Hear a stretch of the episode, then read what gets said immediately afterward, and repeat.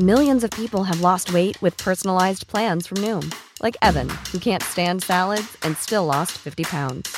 Salads, generally, for most people, are the easy button, right? For me, that wasn't an option.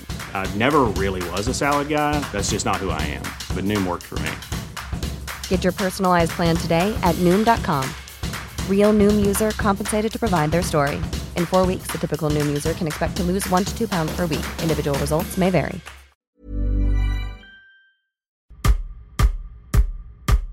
Fellow adults! Let's figure out adult life together. Because adulting wasn't taught in school. Listen to stories and questions and sometimes expert advice on Adulting, self development, finding stability, relationships, health, well being, and more because it's an adult thing! Woot woot! Hello, fellow adults. This is Mika. Hazel, and Carla. Guys, by this time ba, gets yun na kung kaninong boses ang alin? O sige nga, ngayon, hulaan nyo nga kung sino magkasalita ngayon. ako, ako. Ito, sino to? Sino to? Hulaan niya. Ang makahula, may libreng isang bote ng sour candy kombucha. Wow! Bigla na lang silang nagme-message. Ah, Tapos ah. tayo, ha? Ano? so, ito po si Carla. Tapos yung, pag may narinig kayong background na aso, si Nika yun. yes. Signature sound.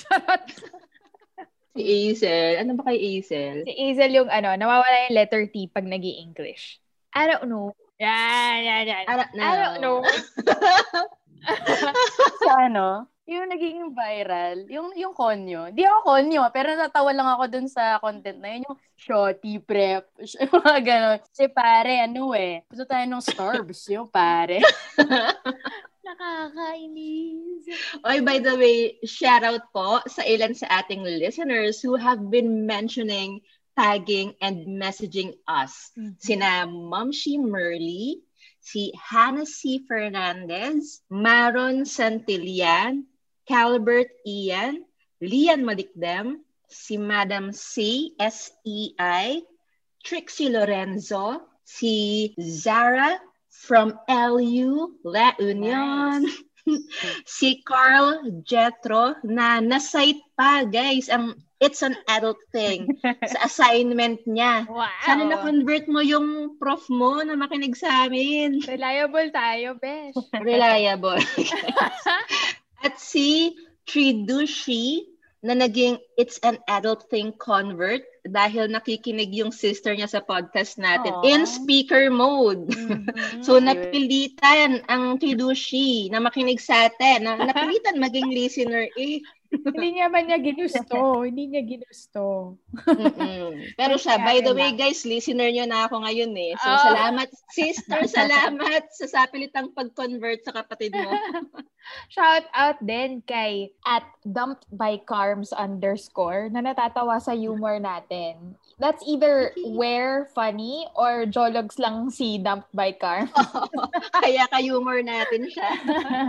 si Mary Therese na may requested na sensitive and relevant topic. Sige, hanap kami ng expert para sa topic na gusto mong pag-usapan namin. Hello din kay Krish. Krish. Hello din kay Krisha. Pasensya na, Krisha. Alam niyo, medyo jologs kami dito. kay Krisha, kay Canela, na hindi raw kompleto ang nightly routine pag di siya nakikinig sa atin. Wow. Aw. Parang ano, skincare routine lang. Diba? level yung Parang podcast. toothbrush lang. Oo. Si Chic Pinay na may book reco, maganda raw yung Existential Courage by Arian Serafico. I think in relation to dun sa essentialism episode natin, ah. Oo, yes. Yes. Shout out din kay Nathan Vargas. Tapos na ang kanyang thesis. At Congrats. gagraduate na siya. Congrats. Sana all. Yeah. At si Dear Nalin sa IG na nagno-notes at sinishare pa sa IG stories niya. Nagiging True. productive daw siya kapag ka nag-work siya at nakikinig sa ating Thanks, episode. guys. Yeah. Siyempre, para doon naman sa listeners natin na nire-recommend yung ating podcast sa kanilang friends and relatives. Thank you so much, guys.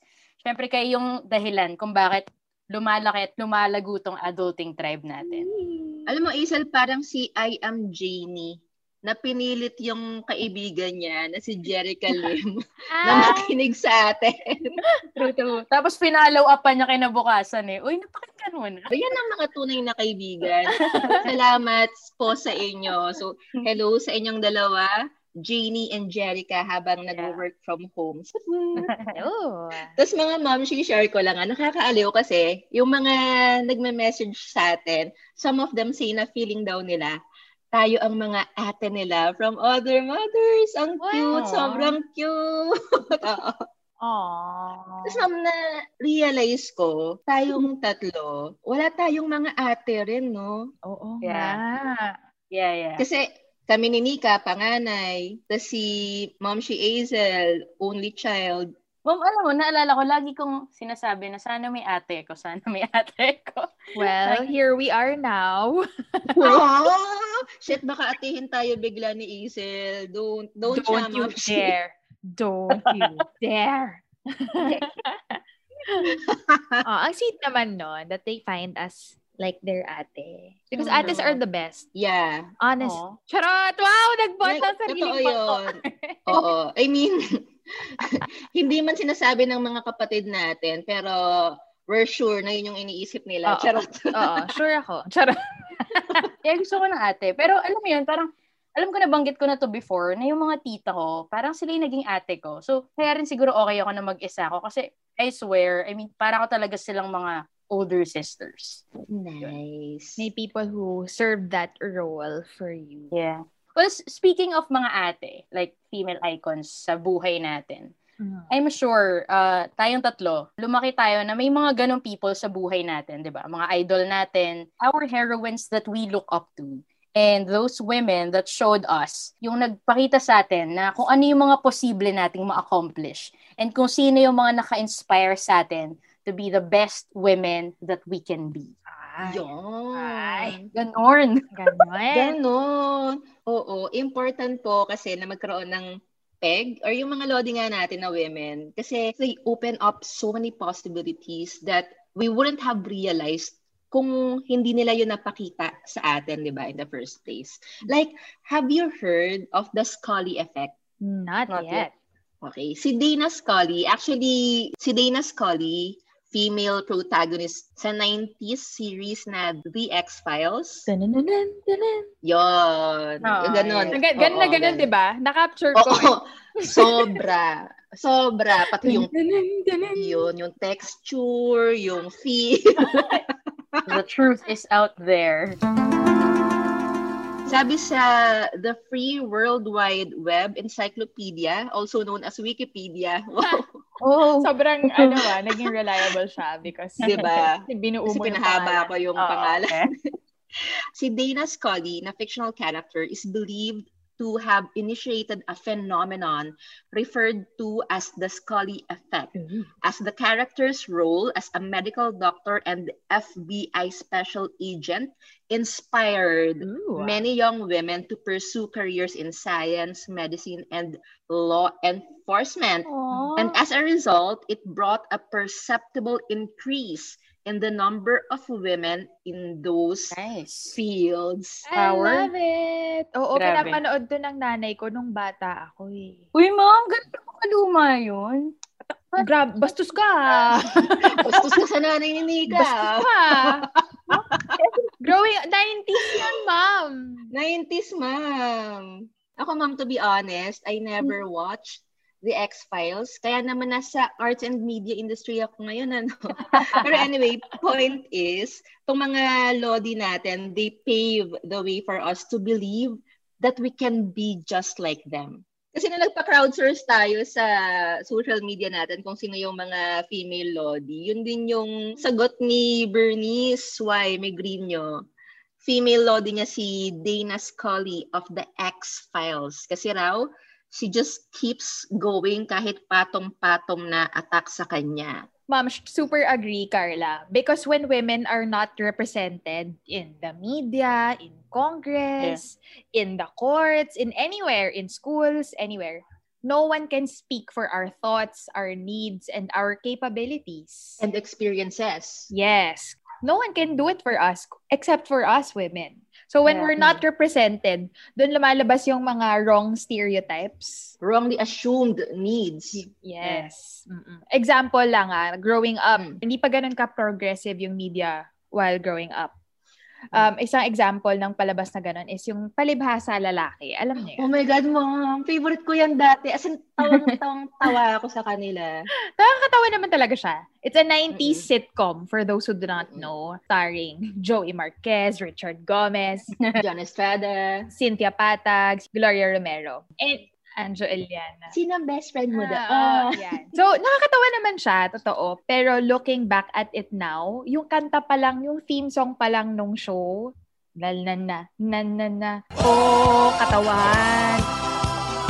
Referring to the katawan ng babae. At saka, ma'am, ang Okay. premise niya, palibhasa lalaki. Meaning, eh, lalaki. Ganun talaga. Laki ako eh. Oo. Accepted kami dyan. I mean, it's our nature to be such. Yon. So, yun nga. All, the creators, the directors are all men. So, I am not surprised why the portrayal of women is like that. Yeah. si Cynthia Patag, ano, bungangerang kapatid na babae na annoying. Tapos yung mga guest na babae, kailangan laging maganda, maputi, sexy, pinagkakaguluhan ng mga lalaki. At yun lang yung role nila doon, ano po.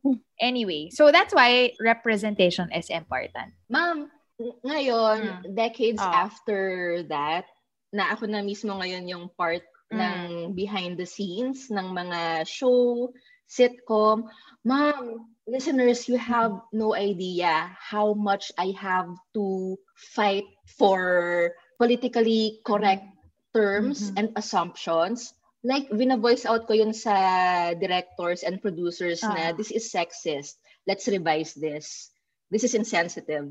I mean, imagine kung walang mga ganong boses. Yeah. Sana ma-enjoy din ng mga kalalakihan and people of all sorts of genders and gender identities itong episode na to. Kasi it's a chance for you to see what it's like to empathize with your female friends, family, colleagues, di ba? Ganyan. So, sana ma-enjoy nyo rin. Yes. Pero sige, bago natin pangalanan, kung sino-sino ba tong mga women we look up to. Kamustahan muna, ma'am. Kamusta ba tayo as adults? Ano yung recent adulting highlights natin? Ikaw, Carla. A catch, mga momshi, ang recent na kinatutuwa ko, kakatapos lang kasi ng finals week sa school namin. Ang tinuturo ko this semester is video production. Mom, online schooling, video production. Oh my God. Paano? Pero surprisingly, nairaos siya. So last week, I virtually attended yung remote shooting ng students ko. As in, ako mismo, first time kong maka-attend ng ganong kind of shoot na nasa Discord sila, tapos naka rekta yung camera para makita nila yung framing and all. And then, nakita ko na yung final output and it's really good. So, I'm so proud of my students. Next Eh, naman. sobrang astig. And kinikilig ako sa thought na this fucking pandemic is not breaking the vid prod industry. It's actually giving birth to a more resilient one. So Yes. that's my highlight, my recent adulting highlight. Kayo, ikaw Nika? Ako, ang adulting highlight ko ngayon is when I receive feedback about sour candy kombucha. Like any feedback, maganda man or pangit, as in nakakatawa siya kasi I really find joy in concocting the drink. Yum! So kapag ka merong feedback about it na, uy, masarap, or kahit nagkatanong man, bakit ganito yung lasa, bakit maasim, ganyan. Nakakatawa siyang sagutin because I think it's a craft. Parang ganun yung feeling niya. Mm, So, yeah. Mm-mm. yun yung highlight ko that I'm really enjoying creating this drink for people. True, true. Ito yung order ko, ah. opo, opo, opo, opo. Oo. Ako, ma'am, na, nat- natikman ko na. Tapos naaliw ako kasi alam ko yung process na ginugol mo to produce Yeah. that drink. So habang nilulunok ko siya, nafe-feel ko na, shit, pinaghirapan to ni Nika. I love it. Pero masarap din kasi. Yay! Ikaw, Azel. Um, wala nang specific siguro. Pero parang at the time of recording, dito ako sa point ng life ko ngayon na I had to make a difficult decision. And it may be painful at the moment, pero feeling ko it's what's best for me and for everyone else. And I'm just trying to be hopeful of the future. Very adult ano siya. Pero I- I'm sure marami sa listeners natin na ginaka-experience ng ganun. Na you have to um, make difficult decisions. Yes. Wala eh, part talaga siya ng buhay. So, push lang guys. Sige. Hindi raw specific, pero listeners, alam namin tong difficult decision na to ni Hazel eh. and, and we're happy for you. I'm happy for you. We're so proud of you, really. So, sobrang stand ka namin sa decision mo. Uy, walang iyak. Huwag lang papaiyak. Ikaw lang naman umiiyak. Wala yan. Okay. Kami chill lang kami. Highlight yon, highlight yon. Good thing yan. Good thing, good True, true. Okay, o sige, bag, bago po tuluyang tumula ang luha ni Hazel. simulan na natin ang pag-share ng mga women we look up to. Una na si... Go, you go first, Carla. Diyos ko, papilit pa. Eee! Ikaw muna. Reason. Okay, in general, sobrang inspired ako sa women who go against the tide. Like, people who have the courage to question pre-existing norms if they need to be re-examined. Women who think for themselves rather than oo lang ng oo. Yeah. Kasi mga mom, she actually, since I was a kid, may tendency ako to question norms. Oo. Hindi naman siya yung rebel without a cause. Matanong lang ako kasi I cannot swallow things that don't make sense. No. At least to me. Yeah. And it it has gotten me into trouble multiple times. Pero no regrets. Yeah. And itong mga women that I will share about, these women show me that it's okay to think, to ask, and seek satisfactory answers, and to rock the boat when needed. Actually, hindi lang siya okay. It is actually the right thing to do. So speaking of that, ang una kong isi-share ay si Justice Ruth Bader Ginsburg, also known as the notorious RBG. Yo! Solid. Super. Sobrang cute nito. Oo. Na nakilala ko siya. Well, not personally kasi kano to eh. She's American. Nakilala ko na siya at her Lola point in her life. So, ang cute-cute. Isa siyang maliit na frail looking, medyo kuba na lola. Ang bagal Mhm. magsalita. Pero dude, tignan mo yung works niya, yung mga napagdaanan niya at na-accomplish niya, dude, she is massive. Hmm. Si RBG, ano siya, women's rights advocate mula nung naging lawyer siya hanggang maging second female Supreme Court Justice sa US lang naman. Ano? Damn, girl. Sa history ng US, pangalawa siya. Tapos kaya siya tinawag na Notorious RBG. Well, syempre, play on words yon kay Notorious B.I.G. na Mm. rapper. ah, okay. Binansagan siyang ganon kasi notorious siya sa paggawa ng dissenting opinion sa Supreme Court kapag may outrageously conservative call yung majority ng mga Supreme Court justices. Sa law school ng Columbia University, siya yung first female tenured professor. Tapos nung 70s, naging director din siya ng Women's Rights Project of American Civil Liberties Union. Yun yung time na she argued six landmark cases on gender equality sa US Supreme Court. So, hindi pa siya Supreme Court Justice nito, ah. Isa siyang normal, regular hamak na lawyer Mhm. na kapag merong gender case na umaabot sa Supreme Court, siya talaga yung matyaga at intense na nag-argue to win that case.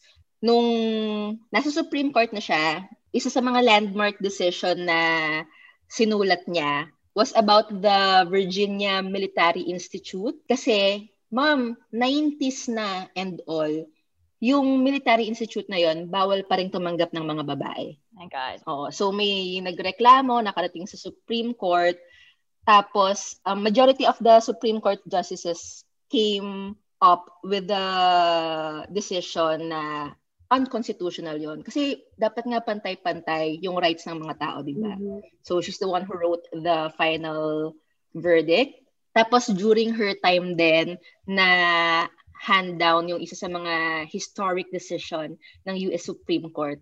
Sobrang close call. Like, nine yung Supreme Court justices, five voted, including her, of course, voted in favor of making same-sex marriage legal in 50 states in yeah. the US. Solid. Tapos naging instrumental din si RBG sa pagpasa ng Fair Pay Act na wala dapat wage disparity between sexes and genders or among sexes and genders. Yon, so sobrang astig. Siyempre mga peak na lang yung sinishare ko. I'm sure marami pang mga impressive and inspiring moments nung buhay siya. Tapos, last decade of her life, in her 80s, ang cute mom, kasi may makikita ka pa sa YouTube na videos niya na nag-gym. Sobrang cute! Okay, Meron siyang machong trainer, ganyan. Yeah, ang holistic ng ano niya sa ano. Oo, ang cute, ang cute niya. And I think ginagawa niya yon kasi she beat cancer twice already. Damn, girl. Pati yung cancer parang... Di ba? Natakot sa kanya eh.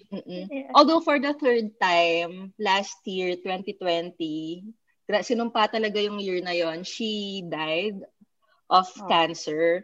Mom, like ilang araw kong iniyakan si RBG, like legit. Mm. Na- nakakalungkot. Isa sa mga iconic images na ina- iniwan niya is her iconic dissenting collar. Kasi di ba yung mga Supreme Court justices, meron silang black na robe. Mm. So, mm-hmm. for guys, it's sort of flattering kasi ilalabas lang nila yung collar ng polo nila. Yeah. Ito si Lola mo RBG, parang, wait lang, hindi yan bagay sa suot naming mga babae. So, mm-hmm. nag-bring in siya ng fashion sense sa court, nagpagawa siya ng mga iba-ibang collar. Tapos kapag magre-read siya ng dissenting opinion niya, meron siyang particular collar iconic mm-hmm. color na ginagamit statement. I'm actually wearing a necklace Ooh.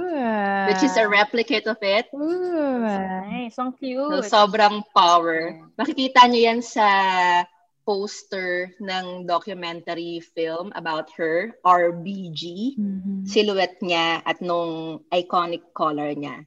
Mm-hmm. And also, meron pa siyang isang film based on her life story on the basis of sex. That's her. Mm. Yeah, yeah, yeah. Also, I will always remember RBG for what she said. Sobrang favorite ko tong quote na to. Sabi niya, fight for the things that you care about, but do it in a way that will lead others to join you. Since then, sobrang naiba yung approach ko sa mga discourse, sa mga argument, tackling sensitive issues. Like halimbawa, sa sexism, kaya hindi ako fan ng saying na men are trash. Mm-hmm. Una sa lahat, of course, it's an overgeneralization. Patriarchy is trash. Mm-hmm. But um, most of the men I know and all the men I love, they're not. Siyempre, meron silang mga sexist upbringings, pero produkto yon ng patriarchy. And there's no need for us women to further antagonize men. We need them to be our allies. Kasi sila rin mismo, biktima ng current gender norms. Hmm. Kaya ito yung isa kong naalala na yung younger years ni RBG, what she did, she lawyered for a male client. Hmm. Ang problema nito ni Kuya, na byudo kasi siya. Mm-mm. Pero since lalaki siya, hindi siya makakuha ng ayuda from US mm-hmm. government. Mm-hmm. Kasi ang entitled lang sa ayuda were Babae. yung mga women. Mm-mm. Oo, kapag nabubiyuda sila ng mga asawa nila. Siyempre, that's not fair. Yeah. So, RBG lawyered for this guy, umabot sa Supreme Court, at saka doon na sulat yung ruling na, ah, shit, dapat kung ano yung benefit ng isang gender or isang sex, pantay-pantay sa lahat. by doing that, she showed the American people and the American legal system na see sexism victimizes all genders, all sexes. Pinakita niya na, guys, talo rin kayo dito.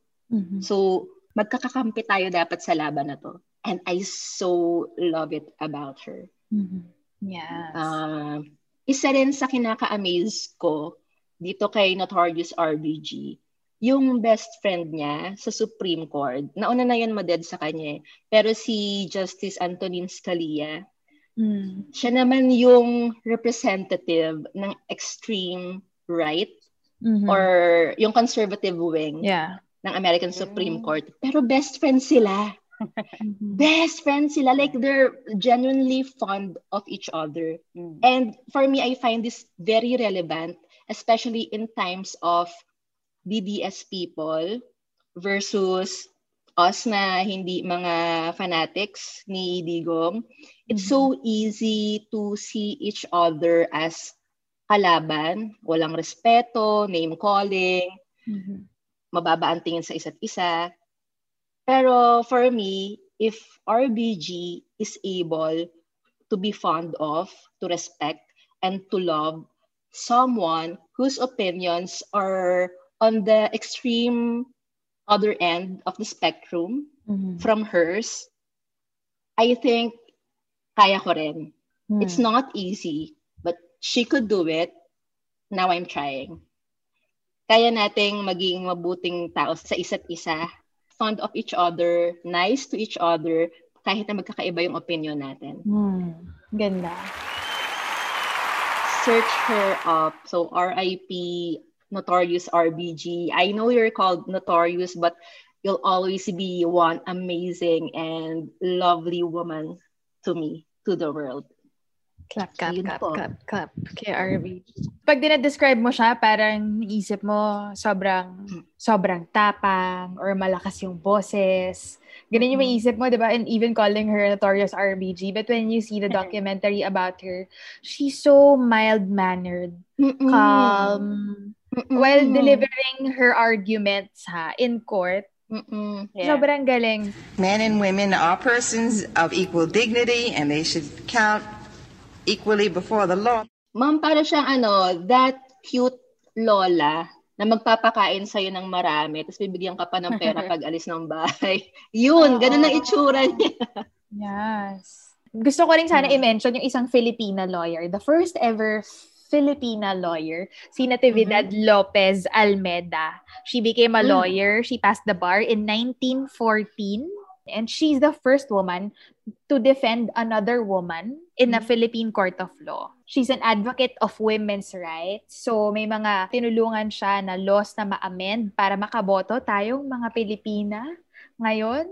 Imagine, listeners, imagine, there was a point in history na bawal tayong bumoto. 'Di ba? The fuck? Let alone run for office. Yes, and that was just a few decades ago. And despite facing discrimination in a male-dominated legal institution, she became Manila's executive judge, the first female judge in the country, I think sa Manila, city of Manila. And she remained in that post for 10 years. Ganun. Brr. So, ang notorious RBG ng Pilipinas was notorious NLA. Yeah, Natividad Lopez Almeda. How about you, Azel?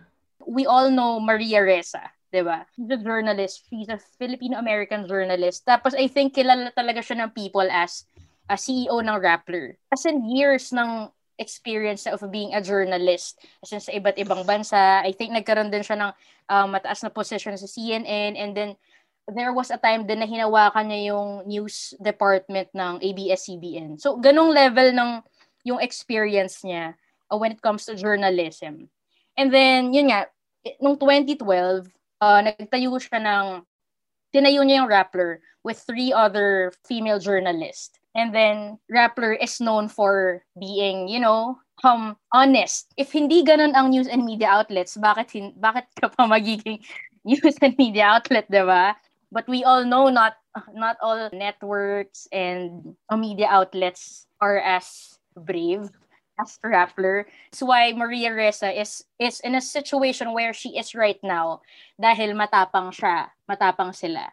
I think she's facing eight active cases in court as of February 2021. Ganun karami yung Grabe. sinasagupa niyang kaso against her. Oo, maraming cases, maraming lawsuits, charges na nakasampa ngayon kay Maria Ressa. Nag-start to nung kay Duterte when she and Rappler started to expose yung mga troll armies, tas in-expose yung lahat ng mga ng totoong nangyayari doon sa Tokhang, doon sa war war on drugs niya.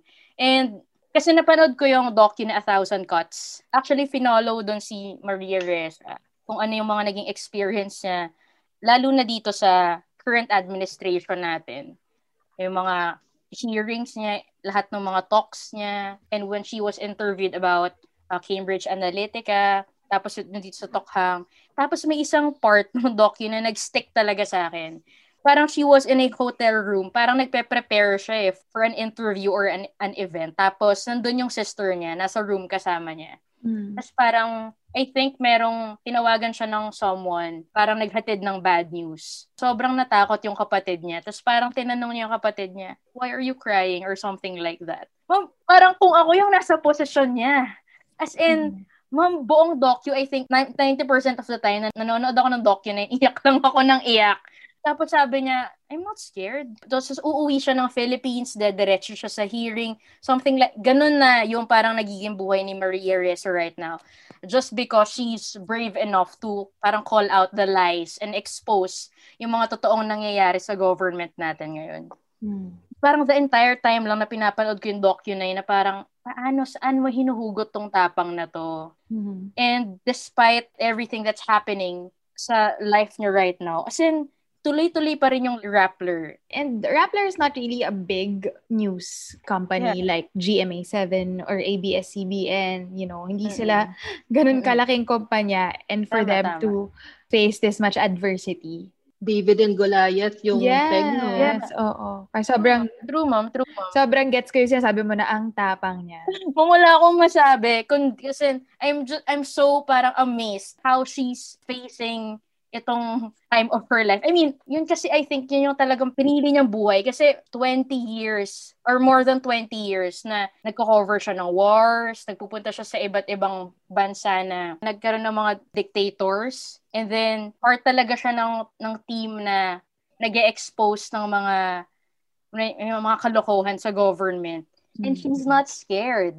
She's not scared at all. Hindi ko pa maproseso kung paano niya hinuhugot yung tapang na ganun. And I think for her, as long as she's doing what's right, hindi siya matatakot. Tapos tutuloy-tuloy lang niya yung gagawin niya. Mm-mm. So every time I see her or I may mababasa ako news about her, it reminds me na someone like Maria Ressa exists. So kapag may mga things in my life na I think hirapan ako, inaalala ko lang na there are people who talagang finiface yung mga mga fears nila. Person of the year pala siya nung time. Yan, nung 2018.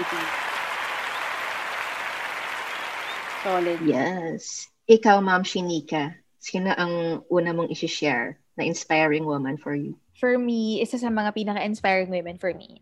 Historical siya. si Gabriela Mhm. Silang. Solid! Of course. Kasi kapag ka inaaral natin in our history books, obvious naman, puro lalaki parate.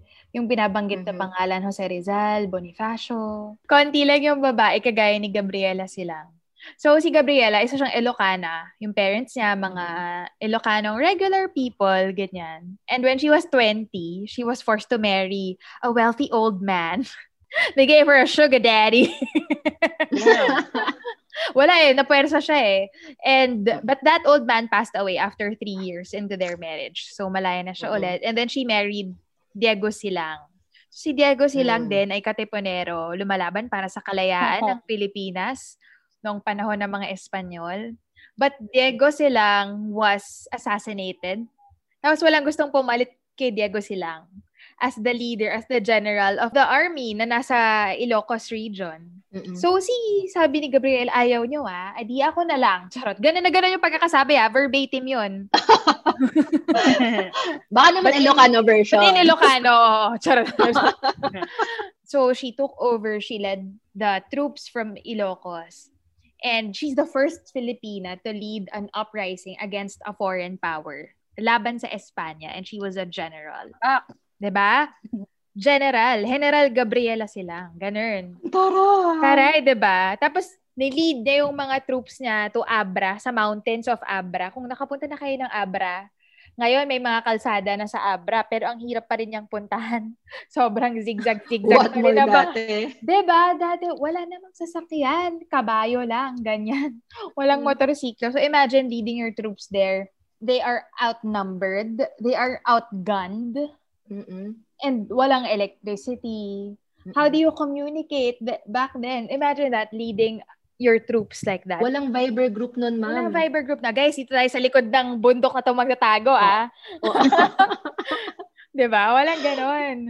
And she led that resistance group for over four months bago sila Mhm. makapture ng mga Espanyol. Ganon siya Mhm. ka-bad ass. She a Solid. badass. Yeah. Ma'am, four months. Naka-apat na period siya habang Oo. lumalaban. Ma'am, ini-imagine ko rin yan. Ma'am, ano ba yung gamit nila noon? Pasador. Wala namang Pasador. tampons, walang napkin, walang ah, diva cup noon. Parang, Hmm. di ba? Iniisip mo Mm-mm. pa yon as a girl, tapos ililid mo pa more than 2,000 men against 6,000 Spaniards. Ganong level. Yan ay kung hindi nag-stop yung period niya sa sobrang stress ng mga panahong yun. Tapos kakabyuda lang niya, ma'am. Yun nga eh. Grabe. Grieving while fighting. Grabe. Diba? Ina- Sobrang lodi. Kaya I find it so fitting that the women's group Gabriela is named after her. OMG, true. Yes, because she's brave. She's enduring. And she lives for a cause that's bigger than just herself. So, sobrang lodi ni Madam Gabriela sila. Ma'am, naisip ko, di ba lumaki tayo na yung mga Disney princesses, ang ultimate goal ay love life with the prince? Oo, Diyos ko. Tapos, having known that somebody like Gabriela Silang lived, na she had her prince, Diego Silang, and na deads. Pero ma'am, hindi tapos ang buhay niya. Correct. Parang huhu, na deads yung Prince Charming ko, pero fuck, kailangan ko pa rin lumaban. Ah. So, I have to be that knight in shining armor. Hindi siya ano eh, hindi siya she lived happily ever after kasi na na pinatay po siya, no, inassassinate po siya. Pero Totoo yan. she lived bravely ever after nung pagkatapos niyang makilala si Diego. Si I love it. That was legitness. Trots. Siyempre, tinanong din natin yung mga listeners natin kung sino ang mga women that they look up to. So, they shared, si, sabi ni Car Katigbak, si Maria Reza, pareho kayo ni Car Katigbak Azel. Her bravery and conviction, sobrang power with tatlong R. Sobrang power. yeah. Di ba? When I heard her speak at an event, sabi ni Car. Sabi rin ni Car Katigbak, si Tatiana Meslani in Orphan Black. Uy, favorite din ni Ice yan. Sobrang lodi rin ni Ice yan. She portrayed 14 plus badass clones on the show and won an Emmy. Taray. Sana 14 din yung TF niya, no? Charot. Sana. Si Risha Fernandez, ang lodi naman daw niya ay si Kelani. Kelani. Sino to? Kalalani si Kal- Kalani. ano siya, she's a singer. And So, bakit siya lodi? hindi alam ko.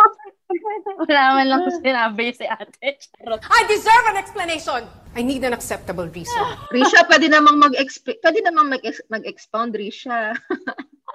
Pero ang ganda yung songs niya. As in, sobrang ganda. She's a singer-songwriter. I mean, Sabi naman ni JMA Dakis, ang lod, lo, lodi, ang mga lodi daw niya ay si Joyce Spring, Sarah G, and Tony G. Aha. Sabi naman ni Ran Linatok, si Blackpink Rosé.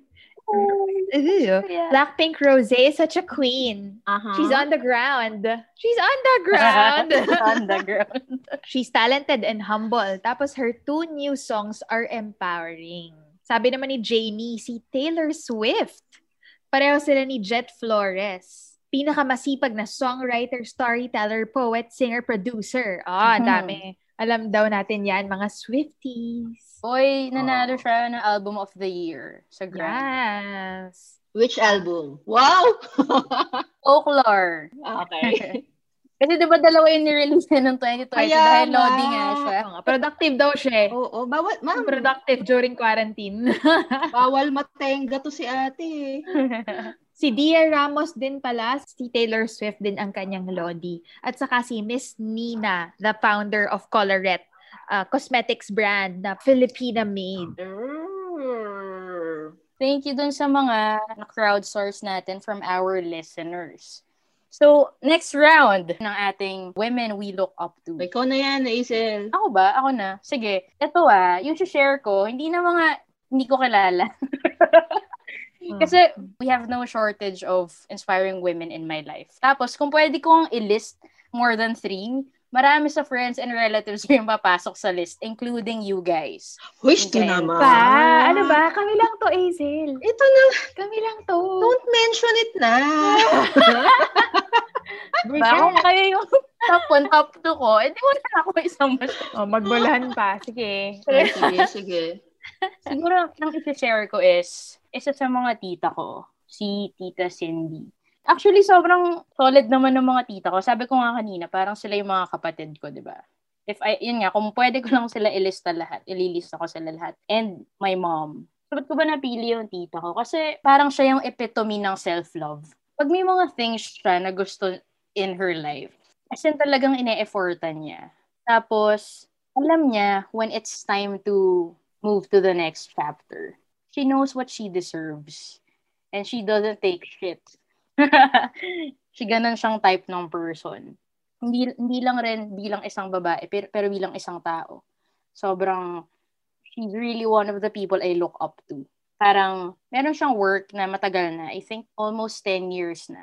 Tapos alam niya na gusto niya ng growth. Gusto niya ng more experience. And kahit na solid naman yung work niya dito sa Philippines, okay talaga eh. Pero pinili niya pa rin umalis. Kasi nga, ayaw niya na may mga what ifs. Ayaw niya ng mga ganun. And isa pa, isa siya dun sa mga talagang solid nakaka-receive ng feedback na ang ganda-ganda mo naman, bakit hindi ka pa mag-asawa? Parang, Oh God. Oh God. I feel for Tita Cindy. Oh. Yeah. Tapos sa kanya, bakit, anong meron sa pag-aasawa? I mean, kung hindi ko yun gustong gawin ngayon, bakit niyo sa akin pinipilit? And for her, yung pace niya, ay pace niya. Wala siyang sinusundan na dapat ang babae magkaroon ng asawa sa ganitong edad. Dapat ang babae may anak na sa ganitong edad. So parang sa kanya, ayokong ikulong yung, yung sarili ko sa ganong napakaliit na napakaunting posibilidad sa buhay. The way she takes care of herself and nagmamanifest yun sa iba't ibang aspeto ng buhay niya. Plus, the way she cares about the people in her life, family, ganyan. Sobrang ramdam mo. I remember this one time, madaling araw yun sa Pilipinas. So, anong oras pa yun sa Canada? So, I think meron pa siyang work nun. Pero she really, parang, nag-carve siya ng time for me na makausap niya talaga ako. Kahit na now that she's far, really far from us, kasi nga nasa ibang bansa siya. It's so nice to have someone like her in my life. And when she's going through something, talagang ang pinapanghawakan lang niya is, ngayon lang to. May ganun siyang mindset na ngayon lang to. I know this will pass. As long as I'm doing the things I need to do to get where I want to be. Parang, grabe yung grabe yung tiwala niya sa sarili niya.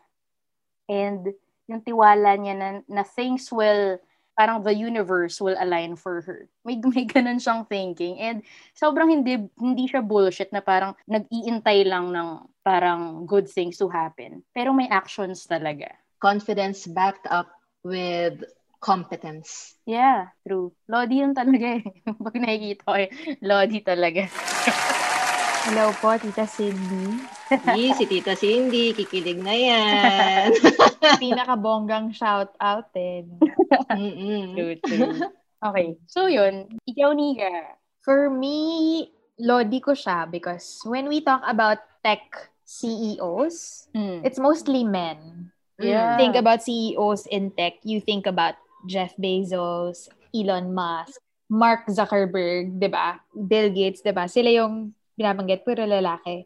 This is why I love my next female Lodi, si Melanie Perkins. Mhm. She's a Filipino-Australian, Filipino-Aussie. She's 30-something and she's the founder of Canva. If you're not familiar with Canva, where have you been? Charot, charot. Joke. Canva is a graphic design platform. It's used to create social media graphics, presentations, anything that's visual content, you can create it on Canva. Tapos drag and drop, super easy to use, but they have really beautiful visuals. Mom, Canva has helped me so much ngayong nag-online teaching ako. Like, legit. Ah, Super Diba? thank you dito kay Madam Melanie Perkins for that. Grabe. diba? It's making design super easy and accessible for people. Uh, ah, listeners, hindi to sponsored segment ah. Like legit fans kami nitong Canva at ni Madam Perkins. It started out as a high school yearbook idea. She realized that people found it hard to use design software apps like Adobe, ganyan. Parang super technical, ang daming buttons, ang dami mong kailangang aralan before you'll be able to use it well and to create good design. So, she wanted to solve that problem. So, she partnered with her boyfriend and they started a small business. They created yearbooks for schools all around Australia to test their idea. So, yung first office niya sa living room nung nanay niya. Ganyan. Tapos, yun, they help students and schools create their own yearbooks simply, easily. Yung mga clients niya nag-spread na all over Australia. Lodi ko siya kasi business eh. Parang, I wanna be like this woman. It started out Mm-mm. from her home. And now Mhm. she's an empire taking over the world. Parang, Mm-mm. pero nung una, it was also a challenge for her because she didn't know anyone in Silicon Valley. Wala siyang Mm-mm. connections doon. And to get investors, you need connections. You have to build that. Sabi nga niya, when you don't have any connections, you don't have any network, you just have to kind of wedge your foot into the door and wiggle it all the way through para makapasok siya. so, ganon. Inumpisahan niya small and then she built connections, relationships with investors. And then, what I also love about her, when you read the feature articles in their website sa Canva, so may mga sinusulat din siyang articles, ma- makikita mo how important the working culture is, that they create a nurturing workplace culture. She wants to create a place where everyone loves coming to work, where everyone is striving to do the best work of their lives. Aww. Ganun. Meron pa akong isang nabasa na sinulat din niya, create a culture that grows the pie instead of fighting for it. Because in many companies, there's a belief na the pie is limited, that it has to be, Finite. it's finite, it has to be divided. So may certain Mm-mm. portion lang ng pie na pwede kang makuha. Meron ka lang certain Parang zero-sum game. Yes, meron ka lang certain power, responsibility, or money na makukuha. Yun lang Mm. yon. Pero sabi niya, in Canva, I don't want it to be like that. Hindi fixed yung laki ng pie. We can actually Mhm. grow the pie and the competition shouldn't be against each other. Aww. Yes. There's enough for everyone. Yes. Yun. So, sobrang lodi niya. As of 2020, she's the third richest woman and youngest billionaire in Australia. Aba siya. Ganun lang naman, di ba? Paano ba naman maging billionaire ka, di ba? And Canva now has done close to 2 billion designs in over 190 countries. And Canva is now a 3.2 billion dollar business. Yes, Queen! Yes, Queen! Yes, Queen!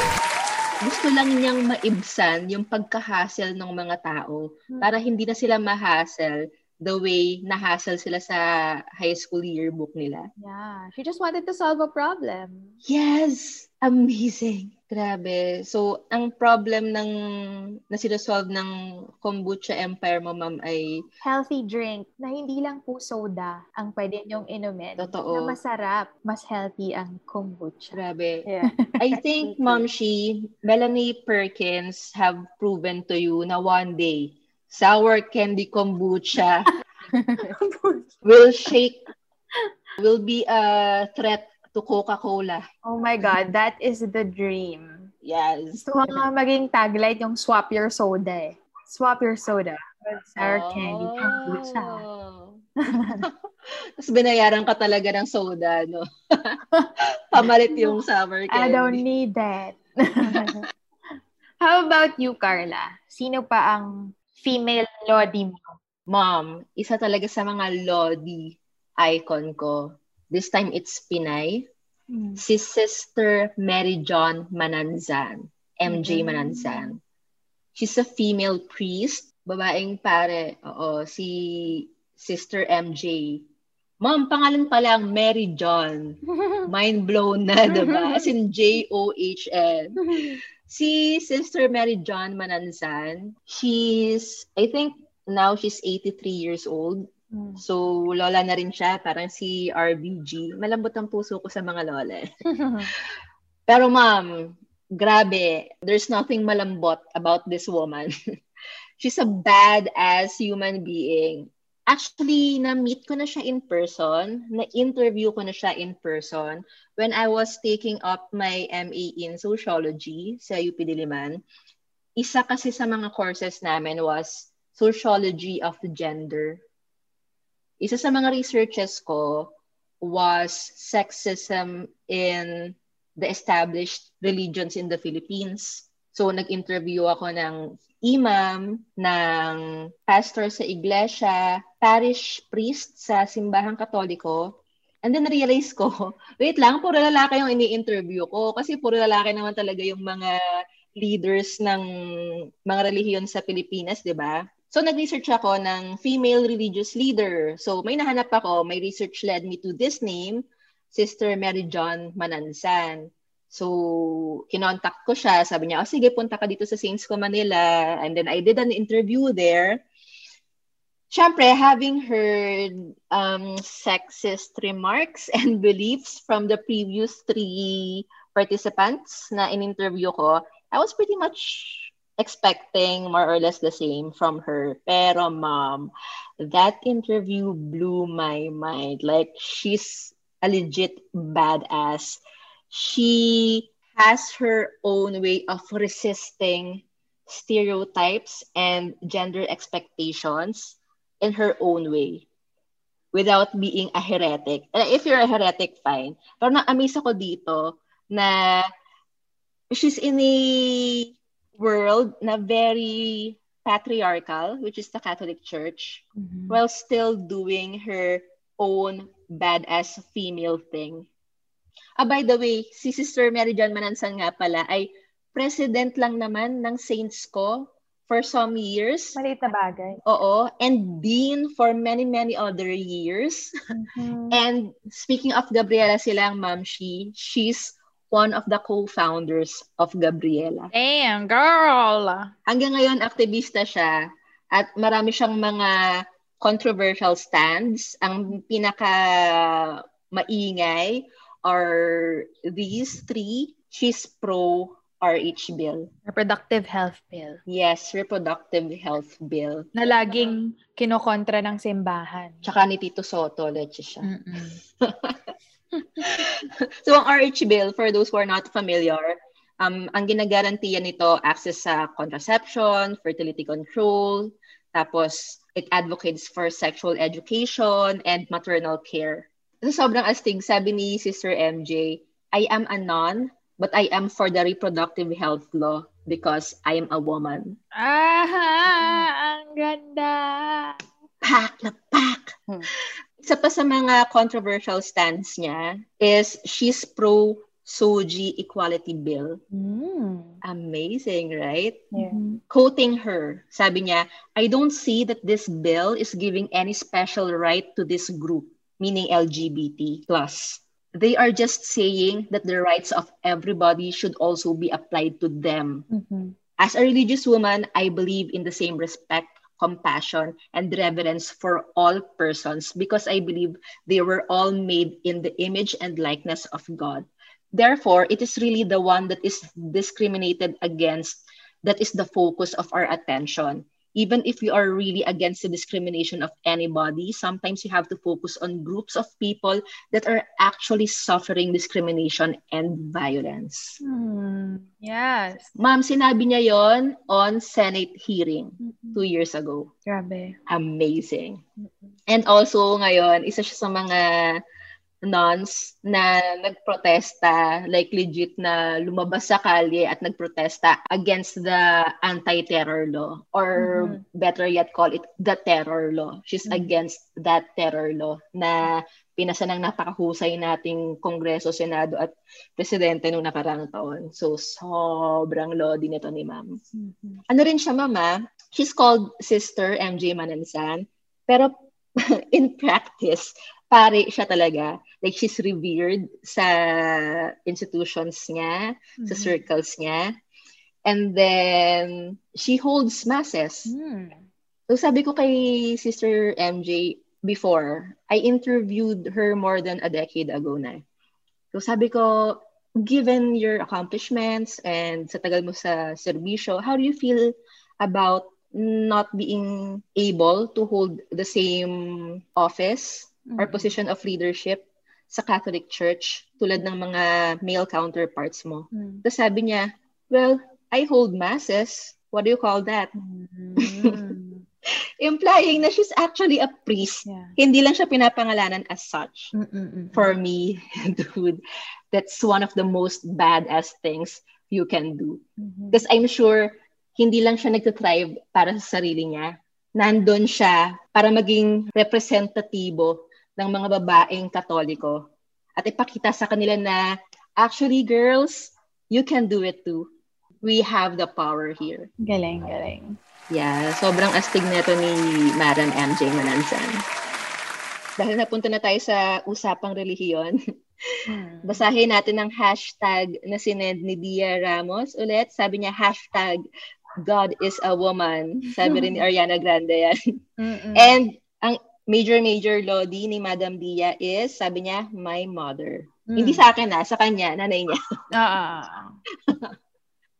my mother. Sabi rin ni Lovin, my mom, no explanation needed.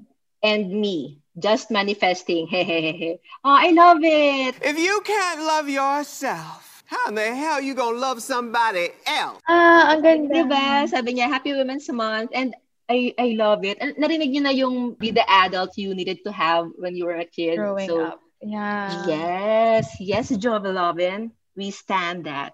Sabi ni Nessie, my mother dear, because she's an amazing person. Sabi ni Christel Perez, kung napapansin niya, puro mom tong mga sagot nila. Sabi niya, my mom, aside from she gave birth to me, she's the one who first believed that I can do anything. Aw, ah. parang kanta. Mm-hmm. Anong kantang yon? Ano? Yung... Kantahin It was mo. you It was, ang taas eh, yung it was you who first believed in all that I was meant to be. Look at me, mom. Charot din, hindi ko alam. Ibang kanta pala. Nido, charot. Nido ba yun? Oo. Tapos ito, ang cute mom, pwede ba nating basahin yung buong conversation itong magnanay na to? Kasi sobrang hmm. cute. Sige, ik- ano, ako si mom, ikaw si oh, sige. Johanna. Okay. Okay. Kasi may, aba, nag, ano, ginawang thread ng mag-ina yung crowdsource namin sa Facebook. Sabi ng listener natin na si Johanna Eroba, ang lodi raw niya ay, syempre si mama, Napagsabay niya pag-aaral, trabaho, at pagpapalaki sa amin. Napakalaking sakripisyo. Pa-shout out mga Mars kay Anania P. Eroba.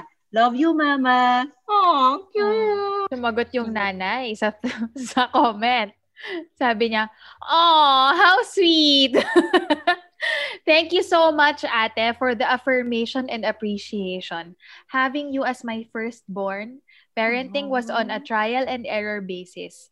But looking at how you have grown to be a responsible, caring, and loving daughter and sister to your siblings, maybe maybe I have done something good. Yeah. Thank you, ate. I love you so much. Aww. A reply pa nito ni Johanna, sabi, did you cry? Ha, ha, ha. Sabi ng nanay niya, subra. you know me well, basta about my family. Come hell and high water, I will fight for it. Aww. With three exclamation points. Thank you. Heart emoji to you. Madam Anania Eroba. Hmm. And of course, to Jo. Siyempre, saan pa ba magmamana? Lodi ang nanay, Lodi ang doubter. Alright. Thank you so much for sharing about your mommies sa mga listeners. Uh, ngayon, last round. Let's talk more about the women we look up to. Nika, sige, push mo yan, Nika. Have you guys watched Hidden Figures? The movie? Yes. Not yes. yet. Sorry, last year mo pa nirareko na panoorin namin yon. Solid. I watched it on the plane. I was crying. Kahit di ko kilala katabi ko, tuloy-tuloy lang ako naiyak. Sobrang ganda niyan. Hidden Figures is about three black women who work at NASA in the 50s. Mhm. The- sila ay mga mathematicians, computers, during the space race of... Computers meaning taga-compute. Taga-compute, yes. Mm-mm. So, tao pala ang computers. Yeah, originally, computers were humans. Yes. Like, look it up, guys. Yun talaga ang history ng computers as a word. So, uh, it's about three women. Pero pinaka-favorite ko sa kanila, si Katherine Johnson. She's an American mathematician. Yung calculations niya of orbital mechanics ay nakatulong sa successful pag-ikot ng US crewed space flights around the Earth and going around the moon. So, ang ginagawa niya, nagko-compute siya ng trajectories, mga launch windows, ano yung tamang angle, tamang bilis, etc. Emergency, return paths. So, paano makakaalis ng orbit ng Earth? Paano makakabalik safely? Pinag-aaralan niya yon. Kasama siya dun sa Apollo na series of flights, Apollo Lunar Module. So, if you're familiar with the astronauts Alan Shepard, John Glenn, yung flights na yon, kasama sa nag-compute si Katherine Johnson. I'm wiping my nose. It's bleeding. so, ganun yung trabaho niya. Tumulong siya sa space race ng US against Russia, ganun, in the 50s. Yung trabaho rin niya, nakatulong din siya. Yung calculations niya, nakatulong siya sa beginning ng space shuttle program. And she also worked on the plans for a mission going to Mars. So, imagine nyo lang, in the 50s, she's a black woman. Mhm. Black na woman pa. May ima-marginalize ka pa ba nun? Yes. In the 50s, uso pa nun yung segregation. Apartheid. Yes, ng mga black versus white people. So, nakasegregate lahat. Schools, uh, restrooms, mga ganyan. So, they performed math calculations. Full of women to. So, marami sila na computers. Ang tawag pa nga sa kanila nun, computers who wore skirts. I don't know how that makes me feel, but it just makes me feel something. Like, Kaya hindi ba pwedeng female computers na lang? Eh, computers who wore skirts. Okay. Anyway, one day, they had to help out this all-male flight research team. Sobrang galing niya. Hindi nakalimutan na siyang ibalik dun sa pool of women na yun kasi sobrang valuable ng work niya. And the time na yun, she had to fight racial barriers, gender barriers. She just always had to assert herself. Asking to be included in editorial meetings. So, kailangan lahat, para makapasok sa kwarto nga lang, inilalaban pa niya eh. When you watch the movie, men's parang, why is there a girl here in this room? So, parang, she simply told people she had done the work and she belonged in that room. Just to put things into context, I mean, imagine listeners ah, especially those of you na introverts, yun nga lang umorder ka ng food sa restaurant, tapos mali yung ibigay sa'yo. Di ba ang hassle ng i-assert yung sarili? na, ay mali, hindi po yan yung in-order ko. Uh, that's not my problem. I'm not introverted. Pero, halimbawa, ngayon, kapag meron akong makakasalamuha na walang mask, seryoso, ang- ang hassle, kailangan kong mag-muster ng energy para i-assert yung sarili ko na pakisuot po yung mask nyo. Tapos, ma'am, it's not something I do every day, ha? Imagine if every single day, for everything you do, you will have to assert yourself. Imagine the, the energy you have to come up with para lang magawa yung mga bagay na yun on top of your amazing accomplishments. Crazy. So, ganun yung eksena. She's a black woman in a room full of white men. Everything was segregated because she was black and she was a woman. So, merong coffee maker, yung mga ibang computers at ibang scientist dun sa kwarto, meron siyang sariling thermos na maliit na binigay sa kanya. Kasi bawal siyang makihalubilo. Ganong levels. Ito pa isa, this may seem like nothing to us now. CR. Ay, yeah. Segregated yung black people. So yung CR lang na pwede siya Hmm. was like 30 minutes away on foot. Ganun kalayo yung CR na kailangan niya puntahan para makapag-wiwi siya. So may mga times na nagdi-disappear siya kasi kailangan niya pumunta ng office. So, alimbawa, meron siya. Hmm. Magwi- or magwiwiwi ka. She had to go to a CR 30 minutes across the campus just to be able to go to the bathroom. And she almost lost her job because of that. Dahil sin- sinasabi ng boss, ba't laging wala sa desk niya tong babaeng to? Gago ba? Yeah. So they fought over it. And she had to assert herself again. Alam mo ba kung bakit ako laging wala? Dahil ganun kalayo yung CR. So imagine kapag umuulan, ganong levels ng sobrang inconvenient. Just because she's a woman and she's black. She almost lost her job. So, when she asserted herself, yung boss niya, they stopped segregating the bathrooms, the restrooms in NASA because of her. Wow. So, she's a trailblazer. Ganon siyang level ng Lodi. Hindi lang sa work niya, pati sa mga ganong maliliit na bagay. Mukha siyang maliit sa atin ngayon, pero during Yeah. those times, dude, that was everything. Something so simple can set back women, especially women of color. Pero because of women like Catherine, she broke down oppressive laws and she let people, women like us, dream big and achieve big. Ito, sobrang gusto ko itong nabasa ko na to. Yung trabaho niya, she helped put man where no man has gone before. Kasi nga, she's a woman where no women had gone before. Oh, Ganong, diba? amazing! The trailblazer. Ganong levels. Sobrang lodi niya. Kaya panoorin mo na, Carla. Iiyak ba ako dyan? Ewan ko. Ako, iyakin lang ako. I don't think iiyak ka dahil malungkot. Nakaiyak siya, Carla. Hindi siya malungkot, ah. Pero ma'am, lahat kasi iniiyakan ko. Just, mga Pixar nga, iniiyakan ko eh. For sure. yeah, iiyak ka.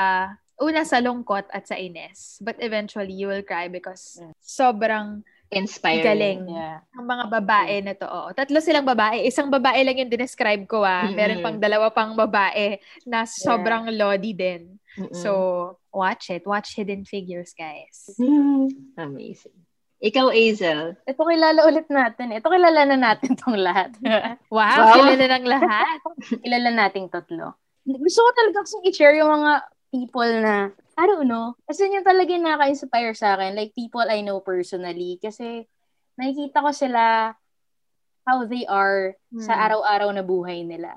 When I'm going through parang a rough patch or kung ano man nangyayari sa buhay ko. Sila yung naiisip ko talaga. Women who So, have personally touched your life. Yeah, true, true. So, ang isa doon is si Aya. Aya, charot.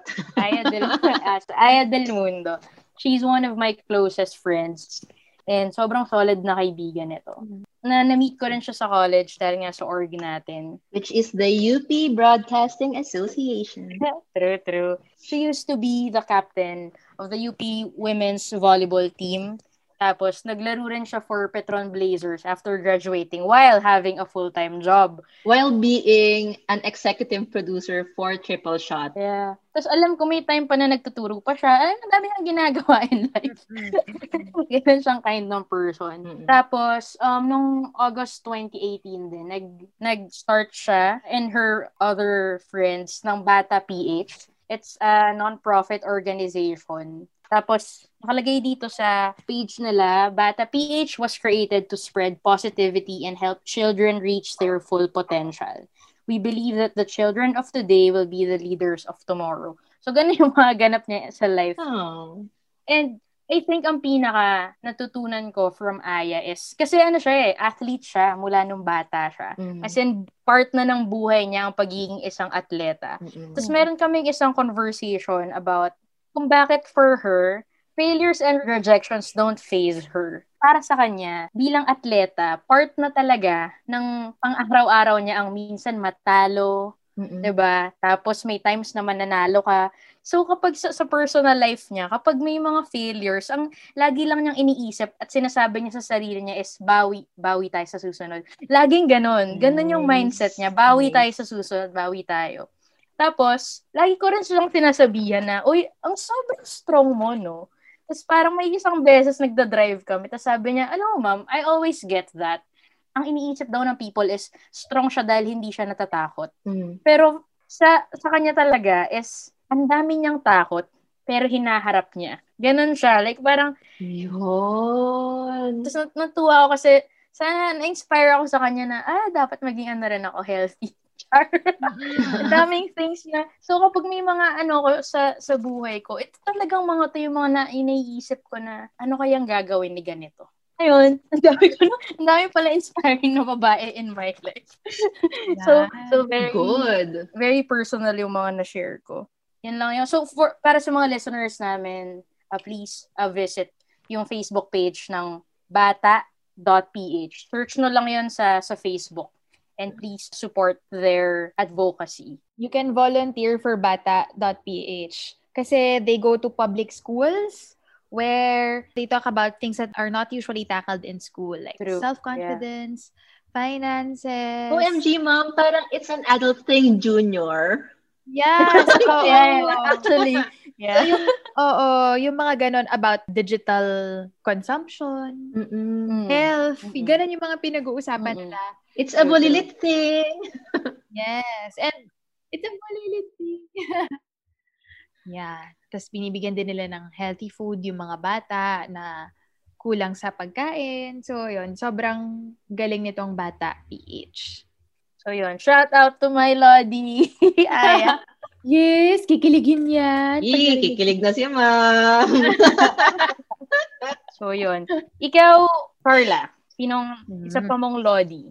Ma'am, sobrang sakto kasi yung binanggit mo na definition ni Aya ng tapang, it's not the absence of fear, but the ability to face your fears. Mm. Yan yung tinuturo ng next Lodi ko, who is Brene Brown. Oy, solid niya, ma'am. Solid, no? Brene Brown as in B-R-E-N-E tapos brown as in yung color. Etong si Tita Brene Brown, you can search her TED Talks.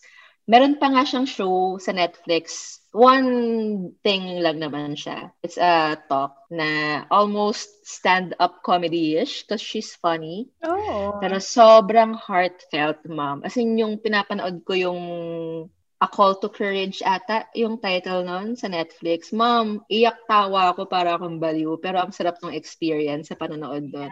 Panoorin ko nga yan. naman. Yes, yes, please.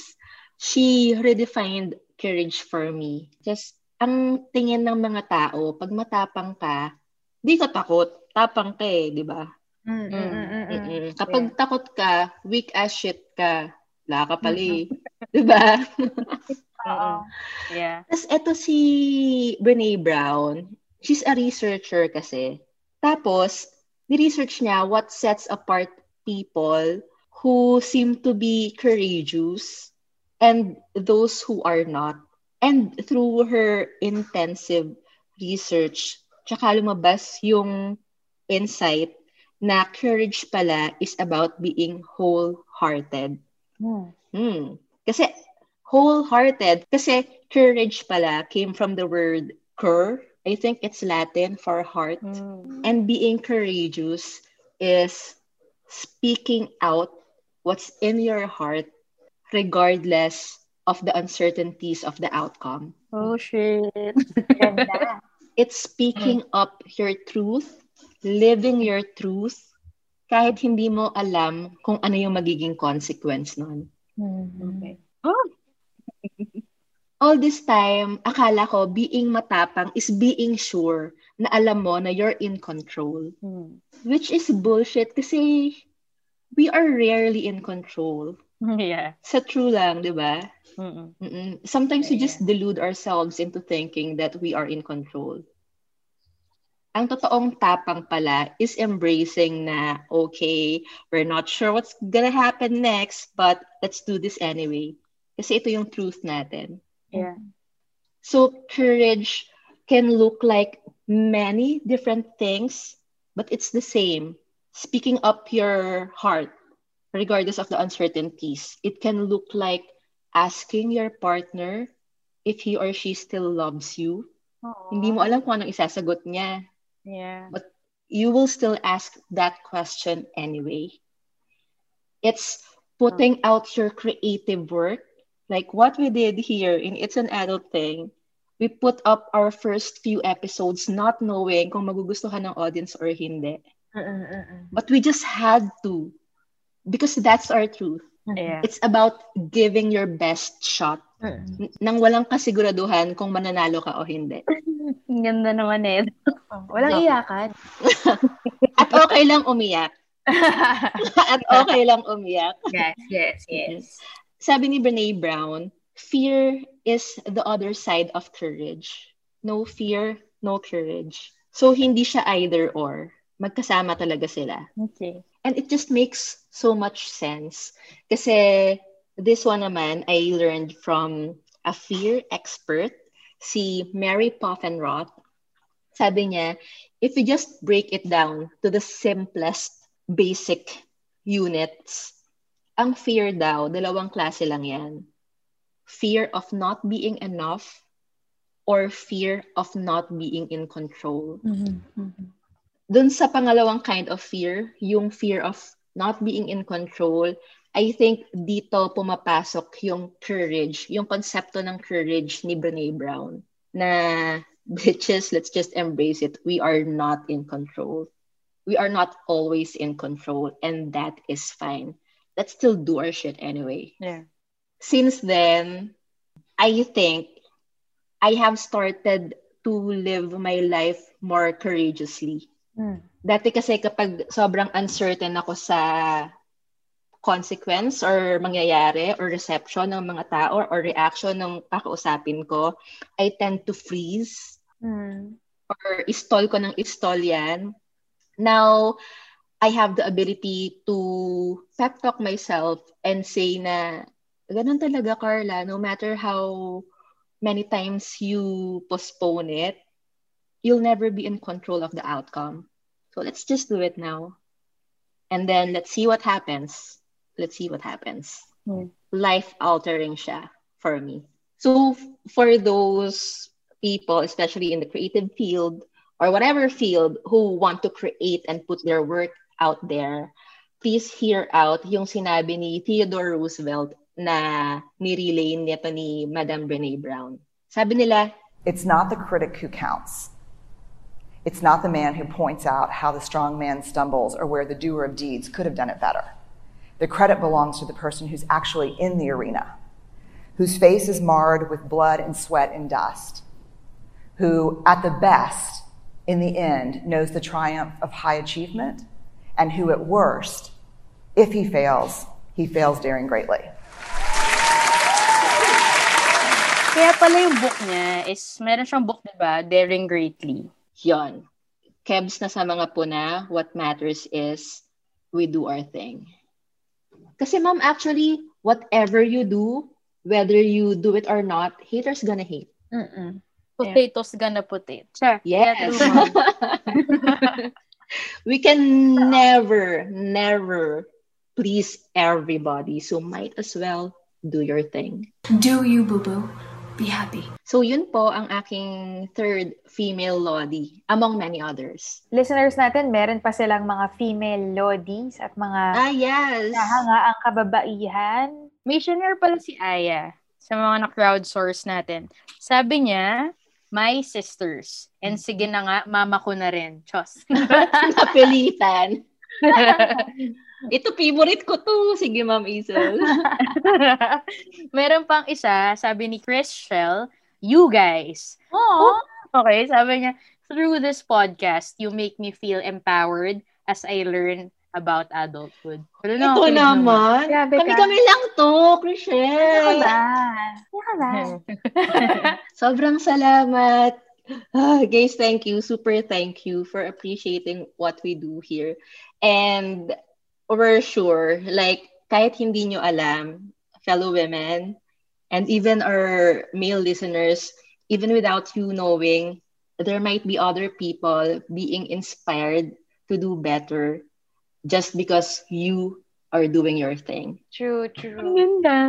Yan. No? True, true. Kaya kayo rin, mga momshi at popshies, let us know kung sino yung mga female icons in your lives that have inspired you the most.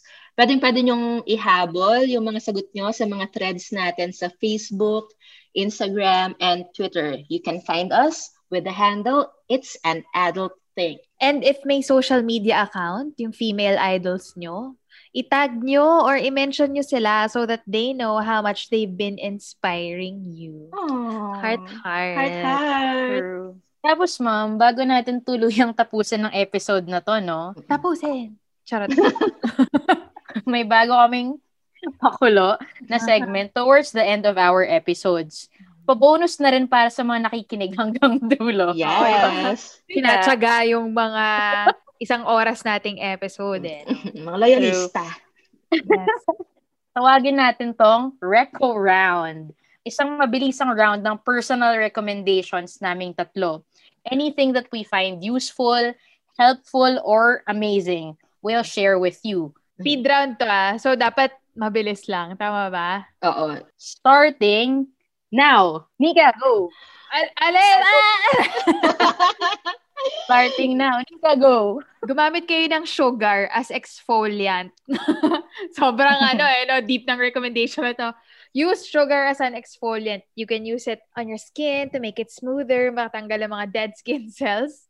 I like it because if it's good enough to eat, it's good enough to scrub all over your body. And be eaten with it. Charot. Diba? Ay, basta. Charot. Tsaka accessible kasi siya. True, mom. Eh, syempre, i-wash mo naman, di ba? Oo, Bilang- naman. Diyos ko. Mat- natuyo eh. No? Tapos naging parang crinkles na yung balat mo. True. At may mga langgam-langgam. Ka. pa.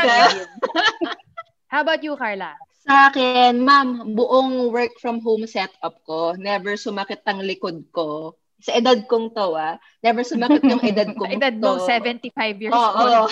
Grabe naman to kung makaedad ka. Alam mo, nga. citizen. Sa tagal kong umupo, kapag gagawa ng class presentations, magtuturo, mag-edit, mag-edit, ito, Oh! oh, ito, pag, pag magre-recording tayo, hindi sumasakit yung likod ko. I think it's really because of my ever reliable upuan, which is a simple exercise ball. Maraming sizes. Yung sa akin hanggang knee, Yes. Oh. hanggang tuhod. Oh, shopping. Ito, oh, shopping ang peg. Ayan po, it's bouncing.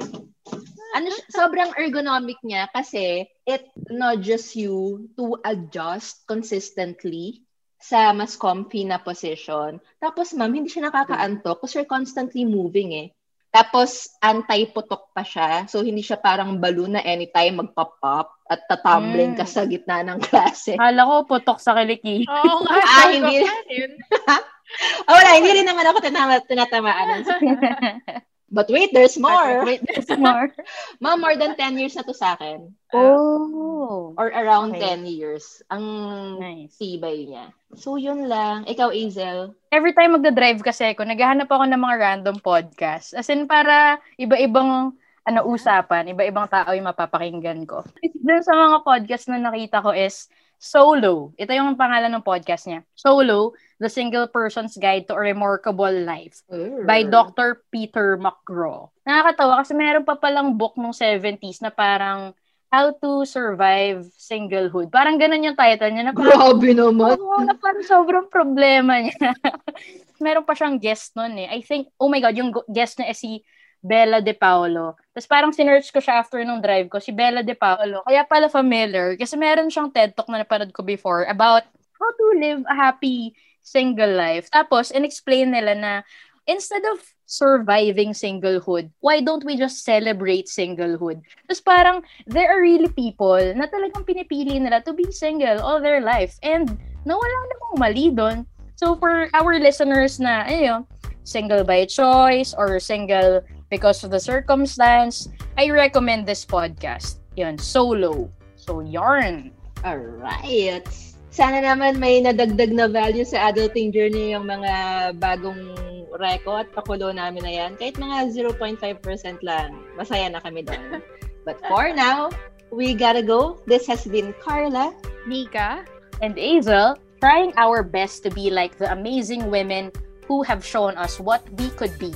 Because It's an adult thing.